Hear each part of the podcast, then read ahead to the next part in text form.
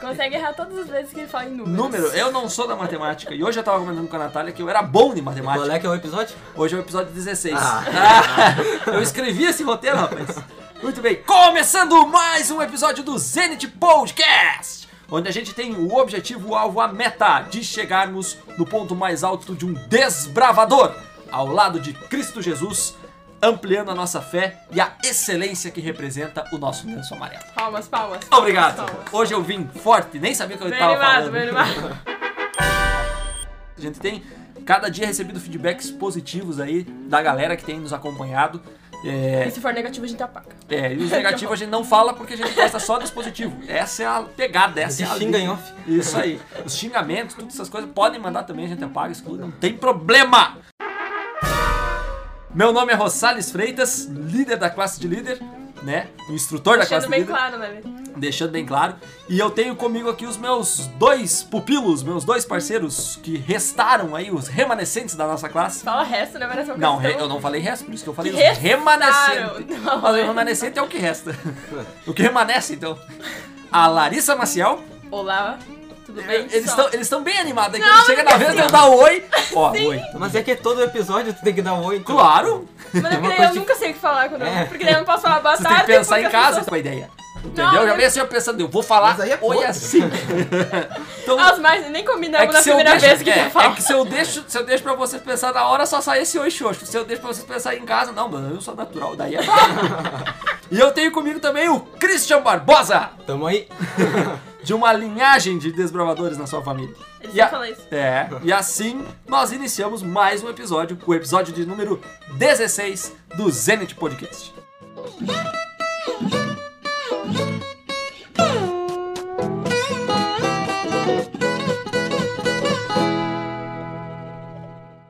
Hoje então iniciamos aí é, uma leitura do livro, na verdade não, Terminamos o livro de Esdras. É, nós e agora nós vamos falar sobre ele. É que aqui tá, pode ser que tenha algumas, algumas das pessoas que ah, nos escutam, os nossos É que ouvintes. quando eu falo nós, nós três. Ah, entendi. Pode ser, é que pode ser que alguns dos nossos ouvintes que estejam ouvindo Pleonasmo agora são dois pontos. vão iniciar a leitura e eles gostam de ouvir aí o episódio antes de começar a leitura do, do livro ou quando eles estiverem terminando para ver alguns é, algumas meditações, enfim, alguns pontos que podem ter passado despercebidos ou para reafirmar algumas coisas. Então, se você aí que, que é nosso ouvinte tem feito o ano bíblico, obviamente a gente espera que sim, Esperamos que sim. né? Mas manda pra gente aí, você, come... você gosta de escutar quando sai o episódio? Você gosta de escutar no início da, da leitura do, do livro, que, que é o episódio, ou no final? Man- Ou você nem é, leu, né? nem leu. Ou não lê, ou só escuta pra- pela parceria. Manda aí pra gente o ADM lá no arroba Clube Missioneiro, que a gente vai gostar muito de interagir com vocês. Por falar nisso, um grande abraço aí pra galera que tá nos ouvindo, em especial hoje, que é a galera do G148 Advento, lá de Panambi. Aô, potência! Que inclusive nos deixaram extremamente felizes aí de saber que eles têm escutado toda sexta-feira no pequeno que- grupo deles, Sempre que cara. lança, eles escutam. Que show, essa galera aí é também. Top que demais. seguir o exemplo, né? Seguir o Isso exemplo. aí, galera, viu só? Tem meios, tem formas, a gente tem que usar criatividade, a gente tem que ousar, tem que buscar coisas novas e formas de estudar a palavra de Deus. E falando em palavra de Deus, então, o livro de Esdras é o livro que nós então vamos estudar no episódio de hoje. E o livro de Esdras, normalmente o pessoal tem o costume de estudar Esdras e Neemias juntos, né? Não só porque eles vêm numa sequência na Bíblia, mas como porque eles realmente foram escritos no, no mesmo período e talvez até fosse um livro só no, no começo lá, né? Por que, que eles estão divididos? Porque tem peculiaridades em cada um e é isso que nós escolhemos é, deixar os episódios separados justamente por causa dessas peculiaridades. E essas individualidades, essas questõezinhas de cada livro é que são legais a gente estudar de uma maneira individual. Então, um episódio para Esdras, outro para Neemias. O livro de Esdras ele inicia num período em que o povo de Deus, né, Judá eh, e Israel, haviam eh, sido escravizados, né? eles estavam em cativeiro, né, no cativeiro da, da Babilônia, e a Babilônia então passou de mão, né, esse, esse reino todo-poderoso que se levantou, ele foi subjugado por um novo reino que eram os Medo-Persas, né, a Média e a Pérsia.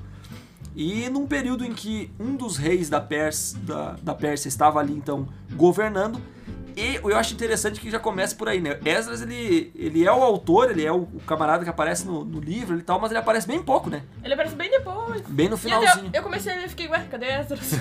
Cadê o Ezra? Tá vai sumindo. aparecer. É só o cara que escreveu? Como é que é esse negócio, né? Mas ele, ele começa relatando ali como o próprio rei recebeu, algum- não sei se foi, não me lembro se foi um sonho, uma visão, alguma coisa nesse sentido, Beleza. Tá sabendo legal. mas ele recebeu orientações divinas e ele entendeu que ele precisava reconstruir o templo em Jerusalém, né? E ele, então ele, ele mesmo se levanta, ou seja, parte dele a ideia e ele promulga então um decreto, um negócio ali, uma, uma lei, enfim, que diz, olha, os judeus agora serão é, deverão voltar para sua terra porque lá eles vão construir um, o- vão reconstruir na verdade o templo pro Deus verdadeiro. Isso que me chamou a atenção. Esse rei ele foi bom perante o Senhor, né? diz na Bíblia. É que na verdade assim a Bíblia ela só se refere nesse sentido aos reis que foram do povo de de Deus, né? o povo de Israel e de Judá. Os demais reis ele- eles contam alguns, por exemplo, como Nabucodonosor lá em Daniel vai contar um pouco da história dele, vai mostrar assim altos e baixos e momentos em que ele renega totalmente a Deus ou que se volta totalmente para Deus. Então a gente não tem como saber exatamente se, cara, esse rei vai estar no céu, não vai, foi bom, não foi. Cara, mas eu acho que ele tem que ter sido um pouco bom, pelo menos. né? Nesse ponto eu acredito que sim, porque Porque ele devia acreditar bastante. Porque É. pra receber uma ordem e, tipo, acatar, sabe? Porque Sim. ele, ele libertou o povo e decretou pra eles irem lá e construir o templo. Ele diz ali no começo, né? Ciro ele fala: Olha, o Senhor me deu todos os reinos da terra, porque naquele tempo ele era a nação mais poderosa que existia no mundo, né? Que eram os Medo-Persas. E ele diz assim: E ele me encarregou de reconstruir o templo. Então é bem como tu falou, assim, ó. Ele era o rei, ele tinha todo o poder, assim, ele era o homem mais poderoso do mundo naquele momento. eles tinham muitos povos. Isso, e ele mesmo assim reconheceu que havia um ser soberano a ele e a qualquer outra entidade espiritual que pudesse é, existir, entre aspas, né? Porque a gente sabe que só existe um Deus verdadeiro. E aí ele faz esse decreto, né? Envia então muitas pessoas ali, ele envia inclusive líderes políticos que pertenciam ao povo de Ciro. E ele envia então esses camaradas e junto com eles eu acho interessante que ele devolve os utensílios do templo que Nabucodonosor, o rei da Babilônia, havia levado nesse período de cativeiro, né? Ou seja, é, é natural que um soberano que vem, uma nação diferente que vem, ela tome todas as coisas e leve pra si, ou destrua, queime, né? Ou tu destrói e queima, ou você pega como despojo de guerra. No caso de Nabucodonosor, ele tinha levado os utensílios, tinha colocado lá na Babilônia, e agora Ciro vai lá e toma a Babilônia, né? a a- os medopersas vão lá e tomam a Babilônia, e lá estão os utensílios paradinhos. O que, que ele faz? Bonitinho, só É. esperando, parecia. Ele vai lá e pega esses utensílios e diz, olha, levem de volta porque isso aqui pertence a um deus, a um rei que é maior do que eu, a um deus soberano. E o Ciro faz tudo certo, né? Porque ele, ele liberta o povo que devia ser escravo dele. Então, tipo, ele ia ajudar. É, na, Ali, ver- né? na verdade aí vem uma curiosidade, Larissa. Ele, ele não é que ele tenha libertado o povo, ele não disse assim, ó, voem livres gazelas do campo. Não, mas... Agora vai! Voa! Está livre! Uma avizinha que não voa? Entendeu? Assim, Corram pelo campo. Voar não dá, né? Gazela voar é com- complicado. Mas ele, ele não diz assim, olha, vão, vocês estão livres, sabe? É mais ou menos isso. Não, ele não faz isso. Ele diz assim, olha, vocês vão lá, reconstruam. Só que saibam numa coisa. Eu ainda tô Judá. Judá ainda responde a, Med a Medopérsia. Não, mas eu Entendeu? digo assim, ó, comparado Ah, não, com a certeza. tá lá e tá. Judá. Com certeza, eu entendi o que tu quis dizer. Mas, é- mas é bom a gente salientar isso, assim, ó. Ele disse, vão, mas vocês ainda são, pertencem a mim. Eu ainda domino sobre vocês, não esqueçam disso. Isso é para que se lembre. Né? Por mais benevolente que ele tenha sido. né? Mas isso qualquer rei é assim. Isso, é, exatamente. É, E não a- dava pra ele ser perfeito também, né? É. Combinar. E aí, quando eles voltam, então, é, os habitantes. De, porque tinha muitos habitantes que tinham ficado em Jerusalém. né? Não era toda, todo mundo que tinha sido levado para Babilônia no cativeiro. Quando ele, quando ele manda, então, essa ordena que a reconstrução de- do templo seja feita, é necessário, então, que o templo ele, ele ia precisar de recursos para isso, né? Na- naquele tempo, obviamente, os materiais de construção, madeira, enfim, eh, tijolo, sei lá o que mais que ia precisar naquele momento ali, mas, e dinheiro. E tudo isso, quem precisava ofertar eram os habitantes de Jerusalém e as pessoas que, que estavam voltando para lá. né? Não era simplesmente assim, ó, volta, vai lá e, e espera agora, fica sentadinho lá no teu canto que o templo vai brotar. Não, eles, eles precisavam botar a mão na massa. Sim, eles foram lá pra trabalhar mesmo, pra fazer o Exato. Que era pra ser feito. Exatamente. Não, é- não estavam saindo de férias, né?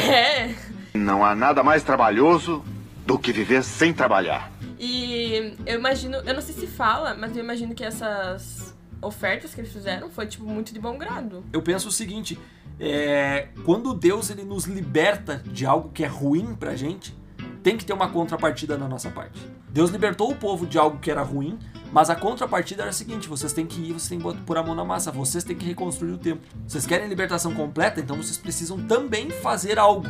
Porque não basta eu libertar vocês, aí vocês vão voltar para Jerusalém, e se você não tiver um templo, vocês vão adorar onde? Vocês vão adorar quem? Né? Vocês vão só ser livres para ser mais um povo? Não. Vocês têm que voltar, mas tem que as coisas têm que voltar também junto com vocês, né? Por isso que a gente fala que Esdras e Neemias são os livros do reavivamento da reforma. E a reforma ela é algo prático. Né? Ela não é algo simplesmente. é, não, beleza, ó, eu aceitei Jesus, tá tudo certo na minha vida, né? A partir de agora tudo mudou. Não, tu precisa de ação, tu precisa de, da Sim, parte era isso que eu ia falar, tipo, não, quando você aceita, não é tipo, ah, agora aceitei, tô na minha. Tô de boa, né? Tipo, mas eu acho que quando você aceita e realmente começa a amar Deus de verdade, você sente a necessidade de passar isso para outras pessoas. Isso. E não simplesmente aguardar pra si. E é isso que Deus quer que a gente faça, né? Tipo, passar a palavra para outras pessoas, para levar mais pessoas a Cristo. O templo era, ele era o centro da adoração. E se você tira aquilo que está no, no centro, que eu digo da parte prática né, da, da adoração, se você tira isso, você só tem um povo que é professamente de Deus. né? Então isso é, é para nós pensarmos. Num período de pandemia que a gente, a gente tá vivendo, a gente vê bem isso, né? Tem, tem gente. Tem, tem dois extremos no período de pandemia que a gente tá vivendo. Né? Tem, os- tem o pessoal que é assim, ó. Bah, não dá pra ir na igreja. Então é agora que eu vou. Nunca iam! Vem afobado assim não, vem afobado assim não, vem tranquilo, vem tranquilo. Nunca iam na igreja. né? Bem isso, nunca parei pensando. Nunca iam na igreja. Daí não pode mais ir na igreja. Então eu vou ir, meu Deus do céu, é o apocalipse, é o Armagedão. Eu vou ir. E aí você bota, vão, querem de todo jeito lotar a igreja, né? Tem lista lá pro pessoal botar o nome e Ai, nem me fala. passam a lista, sabe? Passa, tem, ó, tem 30 vagas, vai 40 manecos lá na igreja. Agora, no período em que você tá Farpas, livre, farpas. pode ir lá, vai pra igreja. Não, eu vou, vou pro céu, tô com preguiça, não tô fraco espiritualmente. Aí tem que ir na igreja, infame! sabe? Então, assim, é, é pra gente pensar, né? Tá, Ah, mas e também tem a parte que a, gente- a contrapartida, né, que eu acho que a gente tem que pensar, é que a gente não pode também ficar se prendendo muito. Tipo assim, nossa, eu preciso ir na igreja porque só na igreja eu consigo me comunicar com Deus. Isso, Tipo, exato. tu Ah. tem que ter uma comunhão que seja tua, sabe? Que Uhum. não dependa da, do, da igreja em si e das Isso. pessoas que estão lá. Mas é, é bem isso, Larissa. Ah, qual é o papel da igreja na nossa adoração prática? Isso é importante, né? É isso que me fez refletir em toda essa parte de, de reconstrói o templo, né? Vocês estão libertos, mas tem que reconstruir o templo. É, A igreja ela tem um papel fundamental, é óbvio que é importante. Eu mesmo, assim, ó, a partir do momento que der pra ir na igreja, eu sou o primeiro a pôr meu, meu nome lá e dizer, ó, contem comigo, sabe? Contem comigo, eu tô lá, quero adorar presencialmente. Mas é como tu disse, assim, ó. É, para eles reconstruírem o templo, eles precisavam é, antes colocar no coração deles que aquilo era importante para a adoração. Se eles não compreendessem essa parte da importância que o templo tinha, ou seja, se eles não tivessem espiritualidade antes de, de reconstruir o templo, a reconstrução ela não ia existir ou ia ser em vão. E também não. É, igual tu disse, vão, porque não adianta tu ter um templo ali, sendo que não tem gente que vai, e as pessoas que estão, ou se tem gente indo, não estão adorando de verdade, sabe? Outra, tipo, tu, tu até pode estudar a Bíblia assim sozinho, mas e se tu não sabe? É a tua primeira Isso. vez assim, quem é que vai te guiar? Se tu tá sozinho. é. Não, o templo ele tem várias funções, assim, a igreja, o templo, enfim, eles, eles têm funções importantíssimas. É fundamental a gente estar presente na igreja, a gente estar. Só que a nossa espiritualidade não pode depender dele e ao mesmo tempo, quando nós compreendemos a função que ele tem, aí a gente vai realmente entender o que, que a gente tem que fazer lá na igreja. E querer ir realmente. Isso, de coração, de, enfim, se entregar.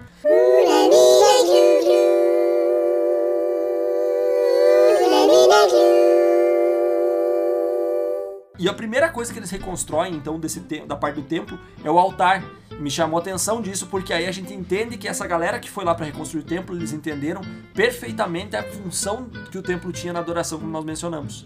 Por quê? Para que, serviu o altar? Pra fazer os sacrifícios. O sacrifício, e era para É que o uma sacrifício? gratidão. Exato, exatamente. Não era uma coisa assim pra. Vou, vou sacrificar pra aplacar a ira divina.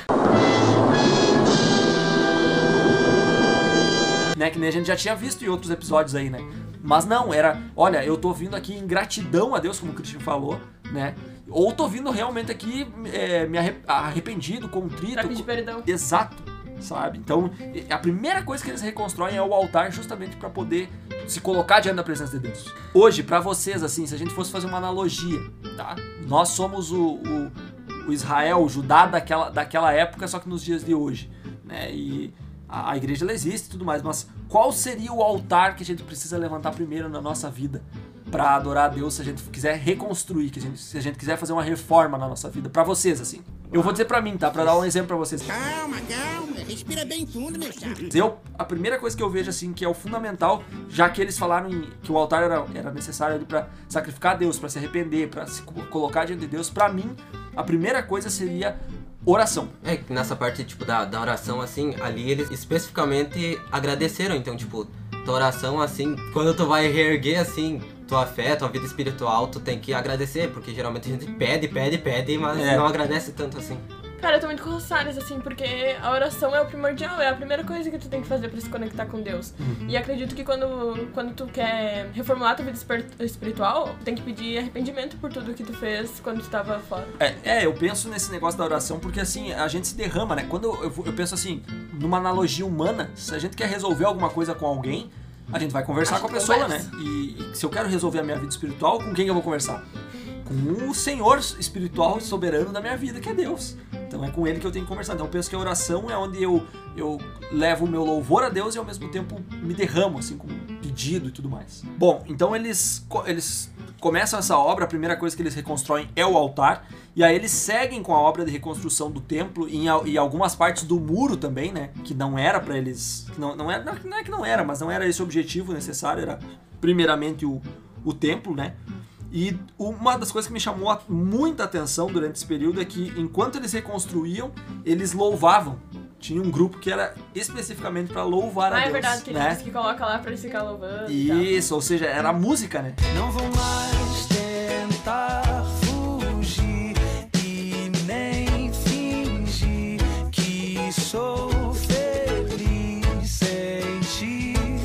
cantavam a Deus. Então, Não tinha caixinha de som pra botar enquanto construía. eu O acho que JBL, tinha uma JBL. JBL ali, né? Os pedreiros hoje botam lá as bandinhas, os negócios. Então, naquela época era uma- a, a JBL de Jesus, né? E e- eles deviam construir felizes, né? Sim, eu acho que quem. É, é- é mais uma vez voltando àquilo que a gente falou, assim, ó, quem foi, eu acredito que tinha na mente no- e no coração assim, ó.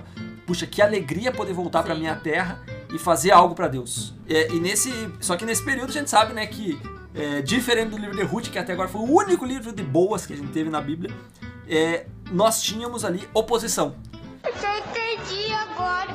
E a gente lembra também que no período em que é, foi repovoado Samaria, por exemplo, né, que aconteceu, aconteceu ali uma grande miscigenação de culturas, uma misci- miscigenação religiosa, né, ou seja, uma mescla, uma mistura de muita coisa que Deus não aprovava. E esses miscigenados, essa, essa galera toda que estava ali misturada com o povo, ruim. É mau caráter, sim. é, eles não estavam vendo com bons olhos essa reconstrução do templo e eles tentaram Quem dar um são mi- vocês pra voltar aqui eles do tentaram dar um nada? migué, né? E dizer assim, viu? Deixa a gente reconstruir com vocês aí Ajuda, e tal, né? Só que imagina, qual que era o problema? Vamos colocar isso, vamos trazer, traçar um paralelo assim, ó. Qual é o problema de nós termos pessoas que não é, não, não tinham a mesma fé de Judá ajudando eles a construir o templo? Vocês pararam pra pensar nisso? Talvez o propósito, porque o pessoal que tava construindo ali, eles queriam construir pra ter um lugar pra eles adorar, e os outros não, não pensavam tanto nisso. Bom, vamos pensar da seguinte maneira. Se eles eram povos que eles tinham uma cultura toda misturada, imagina essa galera construindo o templo de Deus. O, o propósito é uma coisa importante. ah, tem mas- outras coisas? Deus é cheio de regrinha, né? Tem que ter, tem que ser daquele jeito. Exatamente. Ou seja, assim, imagina o, cara, o camarada tá lá, pá, mas os caras não vão botar nem um, um ourinho aqui nessa parte. Os caras, ah, mas os caras, aqui nós, nós podíamos botar um vitral aqui com uma sereia. Nós podíamos botar, sabe, inventar umas modas que Deus não ap- aprovava, pensando na cultura deles e inclusive nos deuses deles, nas crenças que eles tinham. Que coisa absurda. Então imagina se tu permite que uma galera que tem uma crença, de, uma visão de- deturpada de Deus, eh, participe de uma construção que era para ser perfeita diante de Deus. Né? Não tem como.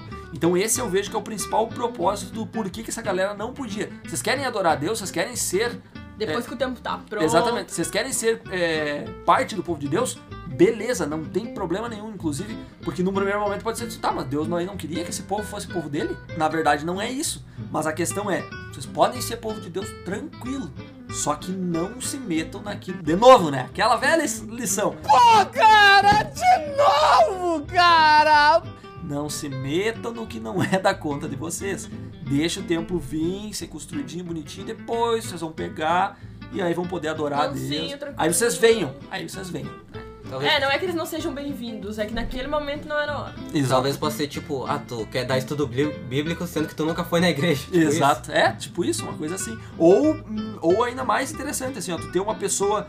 Por que, que a gente só dá uma função dentro da igreja para pessoas que são batizadas? Porque essa pessoa, teoricamente, já passou por um processo de conversão, ela já aceitou Jesus como seu salvador pessoal, já tem ali uma, uma gama de conhecimento mínimo para poder saber, olha, tem formas corretas de eu fazer o trabalho para Deus. Porque senão a gente pega qualquer um, imagina, no clube. Não, ah, pá, não, não temos nenhum camarada aí competente para ser diretor de um clube de desbravadores na igreja local. Então não tem E aí a gente vai lá e chama um camarada que é dos escoteiros para ser o diretor do clube de desbravadores da igreja local. Ele não é membro da igreja, não é. Não faz Mas sentido, não porque faz ele pode sentido. levar, tipo, para outro lado. Exato. E ele vai fazer coisas que não tem a ver com. Exatamente, nada contra os nossos amigos escoteiros, né? Inclusive saímos do escotismo, mas a questão é justamente essa, assim, ó. São, Sempre alerta. são formas diferentes de pensamento que não, não se encaixam. Então, é, é a ve- o velho ditado, aquele velho ditado filosófico muito bonito, assim, e, e antigo, que diz cada um no seu quadrado. Eu disse ado, ado, cada um no seu quadrado. E também que, tipo, o- um dos objetivos maiores, assim, da igreja é o batismo. Sim. Então, como é que o líder não vai ser batizado pra incentivar outras pessoas batismo? Exato, não tem, não tem sentido, né?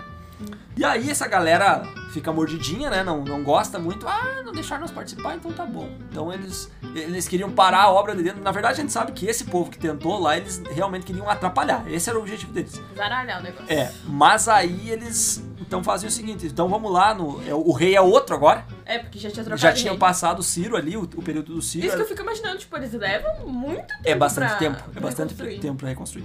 E aí era um novo rei, era o Artaxerxes, se eu não me engano. E aí eles vão lá e dizem, olha, tem um povo aí que tá se, se insurgindo, né? Tá construindo um templo e tudo mais. Só que esse povo ele já foi um povo muito poderoso no passado, né? E realmente tinha sido um povo que era uma das nações mais fortes. Imagina, Judá e Israel ali estavam sempre em guerra com as principais nações da época, que eram a Assíria, né? A Síria, enfim, a própria Babilônia, quando veio ali tomar eles, né? Foi, foi um- uma nação que era muito mais poderosa, o Egito, enfim. E aí eles dizem assim: tu vai realmente permitir que aquilo que mais fortalecia esse povo seja reerguido? Você é louco, cachoeira. Sim. Né? Porque se tu parar pra Porque esse pensar. ressurge. É, se tu parar pra pensar, era a coisa que mais era simbólica pro povo naquele momento, era o templo, né? Bom que eles sabiam, né? Já tá com medinho. É, e aí, realmente, daí o, o rei diz, não, então assim, ó, então vamos embargar essa obra aí, vamos, vamos dar uma, uma segurada. Ele ordena, então, que a obra, ela pare imediatamente, né? E a gente vê que dois camaradas ali, eles seguiram a risco que o rei pediu, que era o Zorobabel e Jesuá, né? Porque eles vão lá e, bom, o rei mandou parar. Então, vamos tocar a obra. Pode crer. E, e é, é, e é interessante, a gente já falou sobre isso, em, acho que em outros momentos. Se eu não me engano, até no ponto zero nós falamos sobre isso. Não, não foi. Não foi. Foi em Levítico. Beleza. Tá sabendo legal. Nós falamos em Levítico sobre isso, sobre a questão da obediência às leis é, humanas, né? A lei dos homens e a lei de Deus. Nesse momento, por exemplo, assim, o próprio Deus tinha impelido Ciro a dar um decreto humano dizendo, olha, reconstrua o templo. E palavra de rei não podia voltar atrás, né? Eles não podiam simplesmente ir lá e dizer assim, Ciro tava gagá, a gente vai lá e vai é, riscar essa lei que ele, que ele estabeleceu. Não. Mas ele mesmo assim foi lá e disse assim: realmente, vocês têm razão. Vocês estão vindo aqui me contar que tem uma nação que está se reerguendo e como que os medo-persas permitem uma coisa dessa? Então ele vai lá e ordena que, que pare. E ele não tinha noção, né? O rei, eu digo, ele não tinha noção, eu acho, que, do que o Ciro tinha ordenado. Ah, não, com certeza Porque não. depois ainda ele pega os registros, né? Sim. Ah, e aí, os- então, o Zorobabel e o Jesuá, então, eles compreendem que a, o- a ordem e o pedido né, de Deus de reconstrução do templo era muito maior do que uma ordem de um rei. E não podemos nos esquecer também que essa história ela se passa depois do período de Daniel, em Babilônia, e tanto na, na Medo-Pérsia também, e que lá os próprios judeus, os jovens judeus, já tinham demonstrado por várias vezes como era importante você obedecer primeiro a Deus, né? Porque eles tinham ido pra fornalha, tinha tido o episódio da Cova dos Leões, enfim, tinha uma série de episódios que eles já tinham visto ali acontecer e disseram, não, esse é mais um, mais um dos episódios em que nós precisamos honrar primeiramente a Deus. Com medo, né? Tipo, das consequências, que é, é basicamente o que a maioria fez, né? E faz. Isso aí.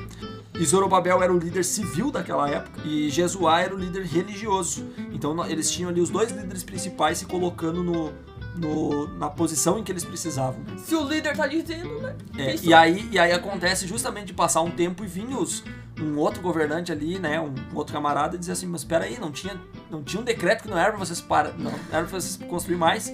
E eles não dão bola. E, quando ele- e aí eles vão pro, pro novo rei. Eu acho que foi num período do novo rei, que era Dario, se eu não me engano. E aí tu pensa, tipo assim, ou esses reis morreram muito cedo, ou eles demoraram, tipo, muito tempo É, pra eu tenho ali uma- 16 anos que eles pararam na construção do templo. se É, alguma, engano. co- alguma coisa assim, se eu não me engano foi. E é, a questão é que assim, ó, eu tenho ali uma, uma anotação aqui, até aqui nos comentários bíblicos, que fala o período de cada rei. E se eu não estou enganado, uma curiosidade aí para os nossos ouvintes é que o livro de Esdras, a sequência dele não é cronológica, né? Se a gente vai olhar ali, a, a, a sequência dos reis não é bem essa que aparece na história. Então ele é um pouco confuso nesse sentido. É bom estudar o livro de Esdras com comentários, né? depois de ler ali, tirar as suas conclusões, enfim, tudo mais, ter a tua experiência com Deus. Busca outros comentários, que isso é bastante importante para você entender o período histórico em que isso acontece. Eu não entendi o que ele falou. E não é, não é que o livro tá errado, né? Não, o Porque- livro não tá errado, pessoal, tá? É só uma questão de. Extra, extra, Rosales fala que a Bíblia tá errada. É. A questão é só você conseguir se encontrar no período cronológico ali para poder compreender melhor as escrituras. né? Mas a questão Mas não toda... dá pra perceber quando tu olha Não, assim. não dá, não dá. É. Mas a questão toda é. ah, os camaradas estavam ali reconstruindo, vem um, um representante do governo e vai até o rei mais uma vez e diz: Olha, era pra eles ter parado, mas eles estão lá construindo. E aí é que Dario, então, manda olhar lá os, os registros, né? Christian, que nem tinha comentado ali antes conosco. E aí ele realmente diz: Olha.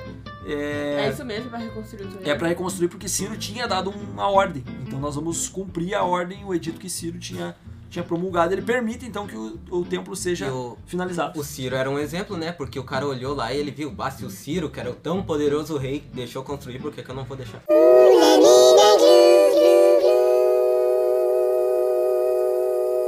E aí, com o fim da reconstrução do templo, eles cele- Corte rápido. É Tramontina. Antes, vai lá. Não, ah, tem uma parte que não é no fim da reconstrução, mas é no momento que eles colocam os alicerces, que algumas pessoas que tinham visto o antigo templo, elas chegam a chorar. Ah, é verdade. E porque elas tinham visto e elas não, tipo, não é, digamos, nem comparação, assim, não chega aos pés do antigo templo, mas ainda assim, os mais novos ficam muito felizes, assim, com o templo. Ah, imagina, né? Eu, eu- acho que é. É um negócio que não dá pra explicar assim. É como se realmente a gente. Vai ser uma sensação muito boa quando todo mundo puder voltar pra, pra igreja. Quando todo mundo puder ir sem restrições de novo, né? Não sei se vai, não vai ter uma comoção muito grande como essa, assim. Porque tem gente que a gente sabe que, desde que começou a pandemia, nunca mais pisou numa, num templo, né? Então, assim, principalmente os mais idosos e tudo mais. Tem uns que antes já não, pisa, já não tinham pisado, né, Larissa? 1% deles. E aí, quando eles é, finalizam então a reconstrução do templo, eles celebram a Páscoa. Então era muito que mais do que propício eles é, celebrarem a Páscoa nesse momento, né? É, com, com a reconstrução e tudo mais, porque eles estavam dizendo, É, olha, razão, fomos, né? fomos libertos, viu? Tu não tinha pensado Não nisso. tinha pensado, não tinha pensado. Fomos libertos da, da- do, do Egito no passado, fomos libertos agora do cativeiro, mais uma vez que a Babilônia nos levou e agora estava sob o encargo da Medo-Persa. Que lindo, que lindo. Finalmente Esdras E aparece. aí a amém. Esdras aparece. Depois de. Mas é que aí que tá. Esdras, ele era um camarada que ele tinha um propósito nesse momento muito importante, né? Quem era Esdras? Hoje, no Globo Repórter. É o Moisés 2. É, não diria muito tanto assim, mas ele era um sacerdote, né? Era um escriba, ou seja, ele era um escritor e um sacerdote. E ele é enviado para Jerusalém com um objetivo muito específico, muito claro, que inclusive diz ali no livro, né? Que era para restabelecer a lei. Ou seja, ele era o xerife do lugar, entendeu? Ele é levado lá, bota a estrelinha no peito e, e ele se vai.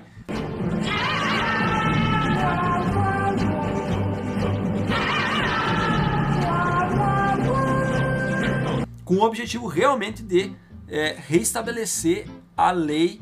ah, porque imagina, tudo bem, reconstruímos ali o templo, né? Tá tudo bonitinho, tudo direitinho, o povo tá habitando, mu- muitos dos que estavam na Pérsia, na Pérsia voltam para Judá.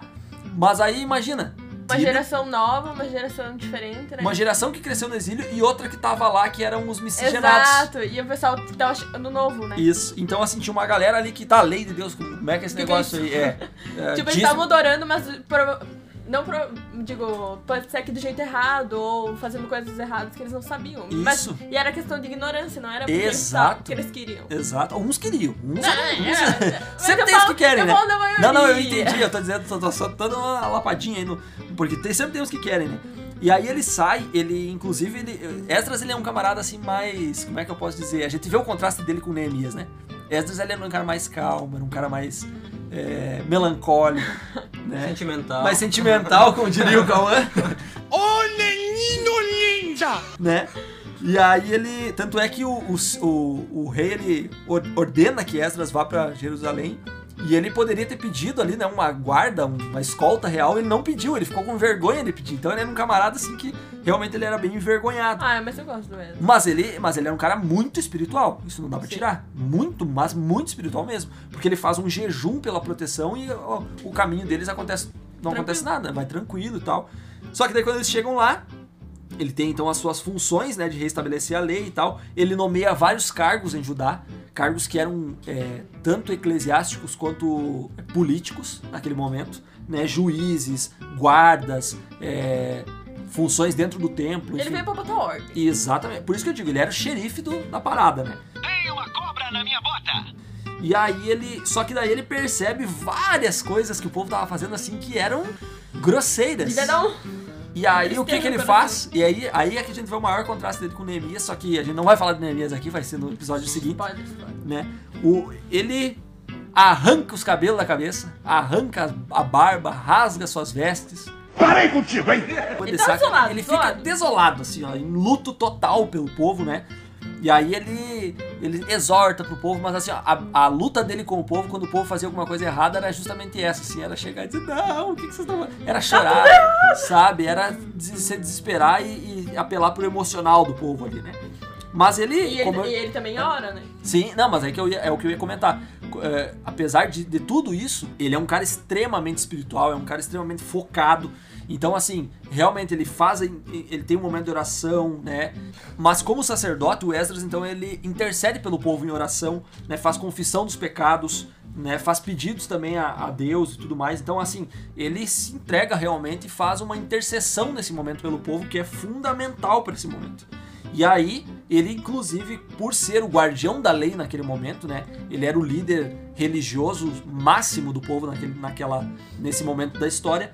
Ele inclusive orienta e organiza o povo para que muitas das práticas que estavam erradas e equivocadas, né, elas deixem de existir. E uma delas que é uma, uma prática que a gente vai ver em ta- também em Neemias, que é como finaliza o livro de Esdras, é a despedida do, do- das mulheres e do- do- das pessoas que não faziam parte do povo, mas que estavam casadas com judeus. Jamocré! Excelentíssimo abestado! Mais uma vez, jugo desigual. O tá jugo vendo desigual é muito forte no que de é e muito forte e, por- e as pessoas é muito fácil né eles caírem por causa de se casar com pessoas que não eram e darem em casamento às filhas e tal Isso aí. E aí é exatamente esse tipo de comportamento que Esdras ele é, ele, ele cessa ali. E é interessante isso, como né? A gente isso? sempre lembra do casamento. O casamento é uma instituição sagrada, obviamente, né? E os pastores normalmente não, nos, nos ritos, eu não sei em outros, mas nos ritos adventistas de casamento, o pastor finaliza o culto dizendo assim, o que Deus uni- uniu, não separe o homem. E nesse caso, como é que fica? Porque Esdras foi lá e separou os separou. casais, né? né? O que, que vocês acham? não mas eu acho que eles não eram casados de No papel? não Não sei, mas eles tinham até filho, não sei não. É que a questão toda é exatamente essa, assim, ó. O, o- o que eu queria eles não chamar eram a casados atenção. em nome de Deus O que eu queria chamar a atenção é justamente essa, Deus não uniu. exato Porque eles- Deus tinha dado orientação de não se casar Tipo, com Deus outros não- povos. Como que Deus não ia abençoou abençoar o casamento. isso como que ele ia abençoar uma uma união que ele não não gostava E aí vem a dor fazer. de quando nós tomamos uma atitude que vai contra as orientações de Deus, nós infelizmente precisamos corrigir. E às vezes a correção ela é dolorosa, porque nesse, nesse momento foi separação de famílias. E para que isso acontecesse, eu penso numa outra coisa também, assim, ó. Nós não tivemos é, mulheres que não eram da tribo de Judá, que é, não eram, enfim, é, de Israel, do povo de Israel, que eram moabitas, por exemplo, e que fizeram parte da, da própria genealogia de Cristo. Qual que era a diferença para essas, para esse, essas outras pessoas? A diferença que eu creio é que essas mulheres que fizeram parte da genealogia do próprio Jesus eram pessoas que escolheram mudar de destino. E essas pessoas que até então foram expulsas ali do meio do povo eram pessoas que provavelmente tinham vindo e tinham dito assim: é aquela velha história, né? Não, Deus que me aceita como eu sou. Sabe o que falta em você, rapaz? Humildade. Não, elas não mudaram por Deus. Sim, e né? tipo, eu acho que elas também não vieram, elas não vieram por Deus. Porque as Exato. outras mulheres, elas vieram por Deus. Exato, exatamente. E aquelas ali, elas, tavam, elas vieram porque elas fo- foram dadas em casamento, queriam se casar. Isso aí.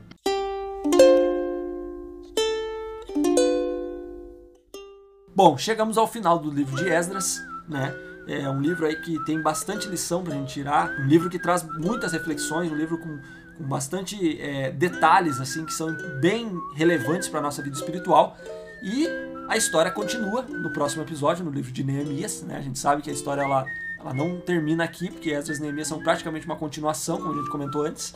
E agora a gente vai para aquela velha parte, né, em que nós tiramos lições do livro de Esdras. O que, que vocês retiram de lição aí? A lição que eu tiro é uma lição de, de gratidão, assim como o povo ali, a primeira coisa que foi reconstruída no templo foi o altar, para eles sacrificar, que era uma forma de, de agradecer.